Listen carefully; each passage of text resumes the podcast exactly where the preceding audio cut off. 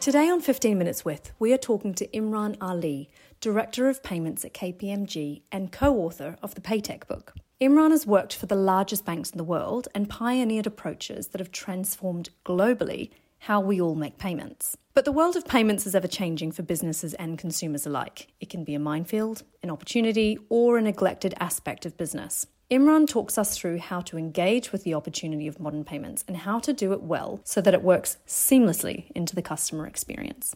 Hi, Imran. Thank you so much for joining us today. Hi, Shelley. It's a great pleasure to be here.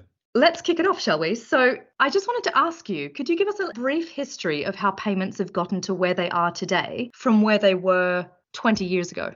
Sure, yeah. I mean, I'm a real payments geek, so I've been kind of well in the depths of payments for the last 20 years or so. And I've got to say, we've seen a remarkable change over the last couple of decades. If you kind of go back to the early 2000s, even in this country, it used to take you three days to make a payment, believe it or not. You want to send your favorite auntie a birthday gift through your bank account, you'd have to time it well to make sure it lands on her birthday. So three days it would take, and it would take checks five days to clear, right? And that was the norm. That was what most people were kind of accustomed to. In 2008, the faster payment service launched in the UK and that introduced real-time payments for consumers and businesses. So we immediately went from three days to instant payments, and that was a real radical shift. And I guess over the course of the last 15 years or so, we've kind of been building on that, spreading the real-time payments more and more across banks, corporates, and consumers across different channels and just really setting customer expectations in terms of actually having real-time payments as the norm for them going forward. We've come a radical way. And in that time also, we've now started to look at how customers use different channels. So internet banking 20 years ago was pretty much non-existent or very clunky to say the least. Internet banking now is really fast and efficient and you get lots of great functionality on that. And you don't just have to use your laptop for it, you can do it on your mobile phone. So you can go onto your mobile app, create a real-time payment and send it within a few seconds. We've also seen other digital developments. So card transactions obviously have grown significantly. Contactless was introduced back in 2007. It probably feels like it's been there a long time, but actually it only launched in 2007. We've seen new digital wallets come into the frame. So Google Wallet launched in 2011. Apple Pay only launched in 2014, right? So it's been around for less than 10 years, but actually it's amazing how many people now use those digital wallets as the norm in terms of how they make transactions at a till or even online via e-commerce. So we've seen a radical shift going from this quite archaic way of making payments using very few channels, taking a long time, to actually everything's now at your fingertips and all happening in real time. And it's interesting to look back as me personally, my bank is an internet only bank. They don't physically exist. Well, they,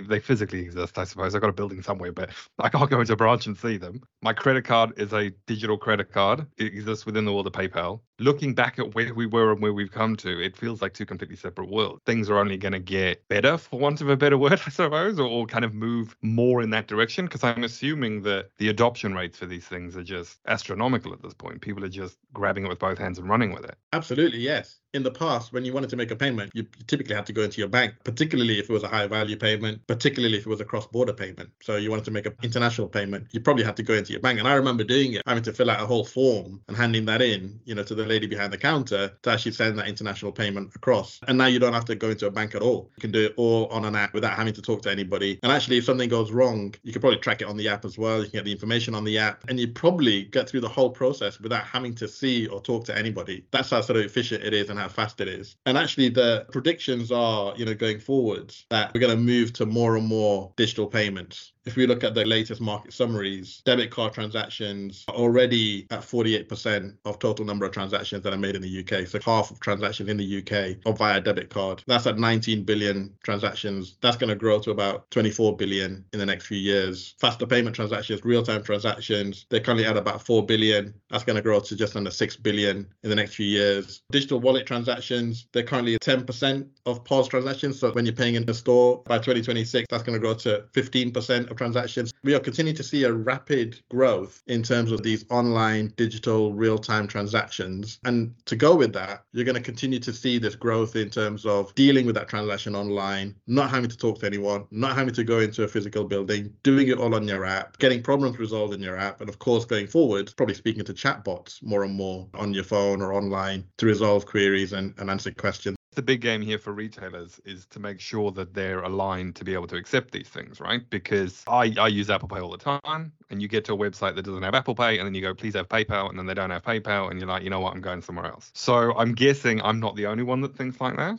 Absolutely, yeah. So I think there's a delicate balance here between how merchants and retailers offer ubiquity versus actually having a preference in terms of how the customer wants to pay. So, for example, during COVID, we saw a lot of retailers, particularly small businesses, refuse to take any kind of cash because there was perceived health risk around it, but also because cash is quite expensive to process. So, actually, small businesses, for them, they prefer not to use it at all. So, they prefer card, contactless transactions instead. And now we've seen that diluted a little bit now that they're out of lockdown period and, and more and more businesses are starting to take cash. But actually, how do you offer the broadest range of payment choice for your customer? But at the same time, how do you also balance the costs of those? So making an online faster payment transaction, so account to account from my bank to your bank, that's one of the lowest cost transactions for a bank to process. If you look at card transactions, actually card transactions are, are more expensive, but everyone's got a card. So if you're a merchant, you're willing to say, actually, I'm happy to pay the extra cost because I know the likelihood is my customers are going to have a credit card or a debit card in their pocket. Same with Apple Pay or Google Pay or one of these other digital wallets. Actually, I'm happy to pay the cost for those because I know that actually a lot of my customers would prefer to use their mobile phone to just tap and pay for their cup of coffee or whatever it is in the morning. So it's that balance between offering that ubiquity of channels versus balancing the cost of those. And more established merchants, more established retailers are going to be going more for that ubiquity. So they'll accept everything and anything. But you're right, Graham, it is about keeping up as well. So how do retailers continue to keep up with the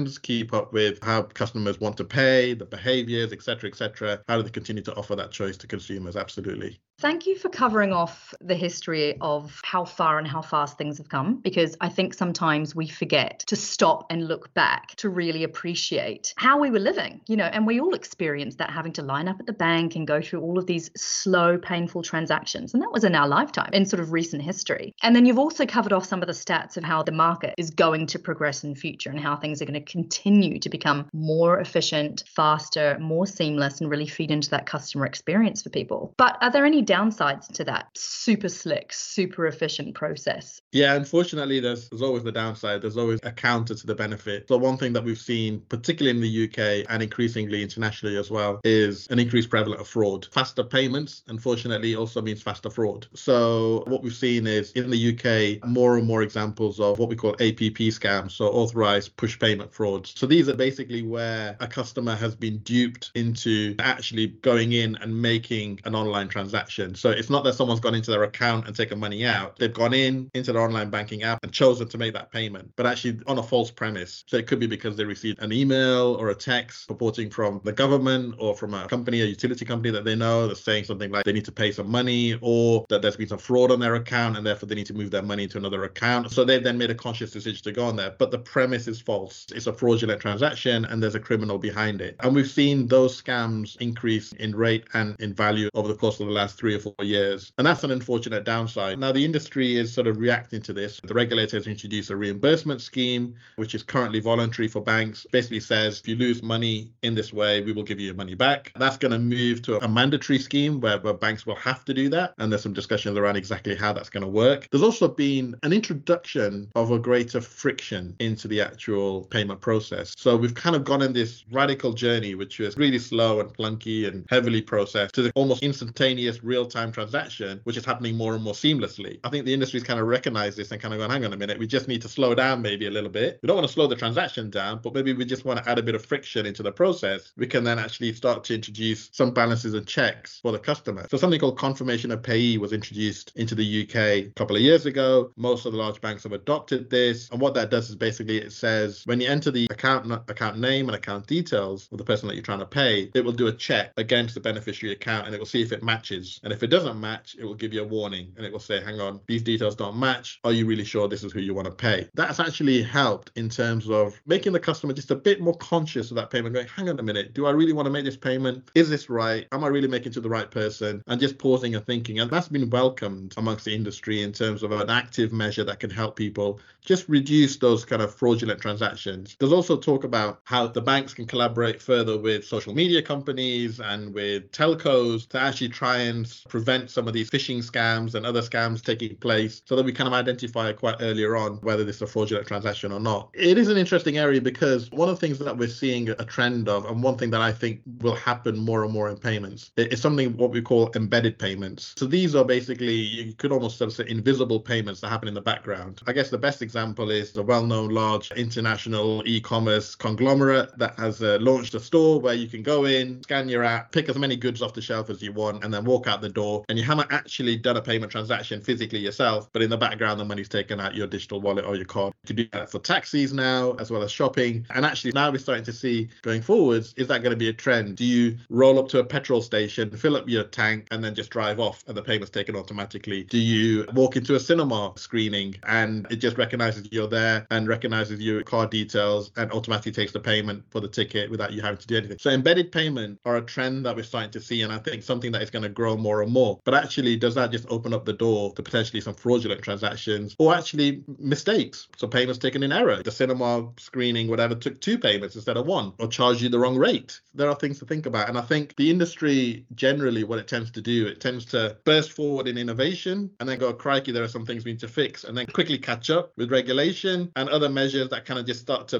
sort of fix some of those things that don't quite work quite right. I think we probably need to get better at that. So we kind of innovate, but actually innovate sensibly. And we innovate with some measures and some protections. I think that's probably what we're going to see going forward. But there are, unfortunately, real downsides, but the industry is looking at those and, and trying to work with those. I was actually just going to say, with the embedded payments, it opens up a potential can of worms, particularly if you go on holiday to a sort of a cash economy location or destination, waltzing around in and out of the stores without paying because you're just so used to it all being deducted automatically in the background without actually stopping and thinking. And like you said, with some of these taxi apps and large e commerce sites where you have your account and it's all tidily taken care of, it's becoming so easy to overspend without consciously thinking about tallying what you're spending each month and how that's sort of working out. Are you overspending? Are you underspending? You know, when you have to queue up in a bank for 15 minutes, it really makes you think about that. Do I really need to be here? Do I really need to be spending this? So I completely understand where you're coming from with there needs to be a healthy amount of friction. And so it's all very well having all this progress, but actually we do need to check ourselves from time to time and check the industry and going, hold on, we need to have a few safe barriers in place just to balance out that risk of fraud, but also individual behavior behavior.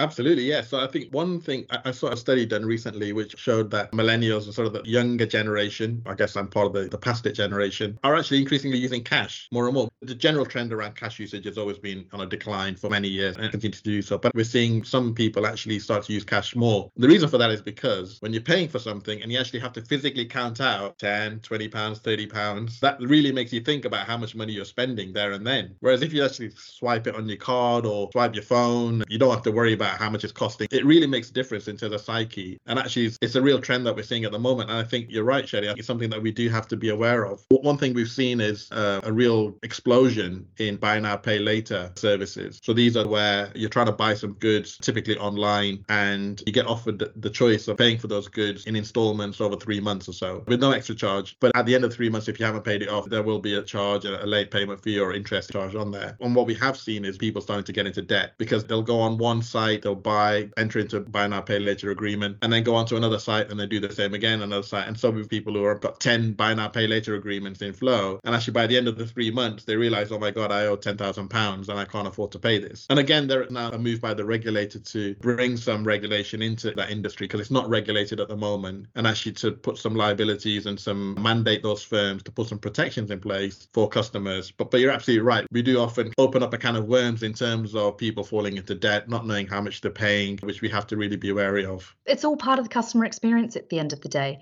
I mean, there's the immediate customer experience with respect to they don't offer PayPal, how annoying, or I want to use credit card, or the whole checkout process is seamless. That's really, really important. We know that. But equally important is, as you say, the longer term effects of, well, if customers ended up getting in debt as a result of this, everything being too simple and the ability to overspend so easily, then that's an issue too. And that needs to be something that businesses are taking into account. So we'd like to ask you do you have any tips or tricks that you can recommend to businesses, people listening, that they can apply to really get started on their own payments journey that can help to support a better customer experience?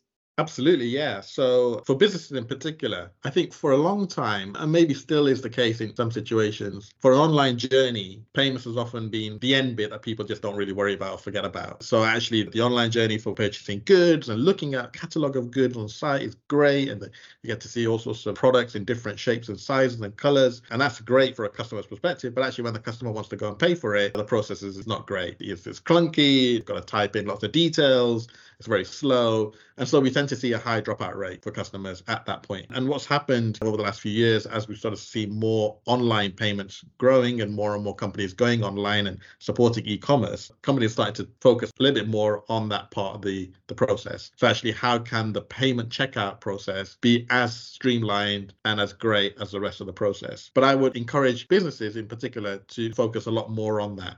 So think about your payment process as part of the whole online journey. How can you connect the whole process and the whole experience together? And what does that customer experience look like? So when a customer goes to the checkout page, how are they offered as much choice as possible in terms of payment, but also clarity in terms of what they're buying, how much it's costing, and if the customer wants to change their mind, the ease of actually being able to deduct goods and then the total being updated seamlessly. But then also when they want to make a payment, for that to be taken seamlessly. You know, is there a cleverer way of a customer who keeps coming back to store their card details, for example, or to support online payments? One trend we're seeing is that greater prevalence of what we call account to account payments. So this is basically where customer, instead of typing in their credit card details, can simply request that they pay via their bank account directly.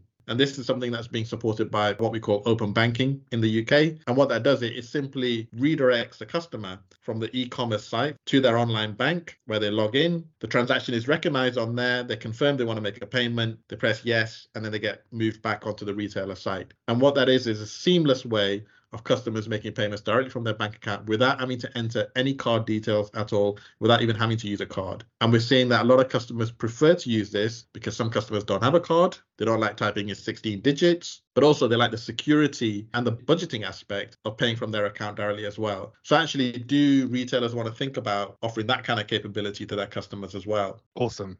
Thank you so much for joining us on this episode. Everything that you've given us is massively invaluable. Uh, thank you for taking us on a history of how we got to where we are and kind of giving us an insight of what's to come. It was a pleasure. Nice talking to you both. Thanks, Shelley. Thanks, Graham. That was Imran Ali, Director of Payments at KPMG, talking to us about payments and how they are critical to customer experience journeys, how they can go well how they can go horribly wrong, how trust and security in payment processes is vital, and how just the right amount of friction is so important to the overall customer experience.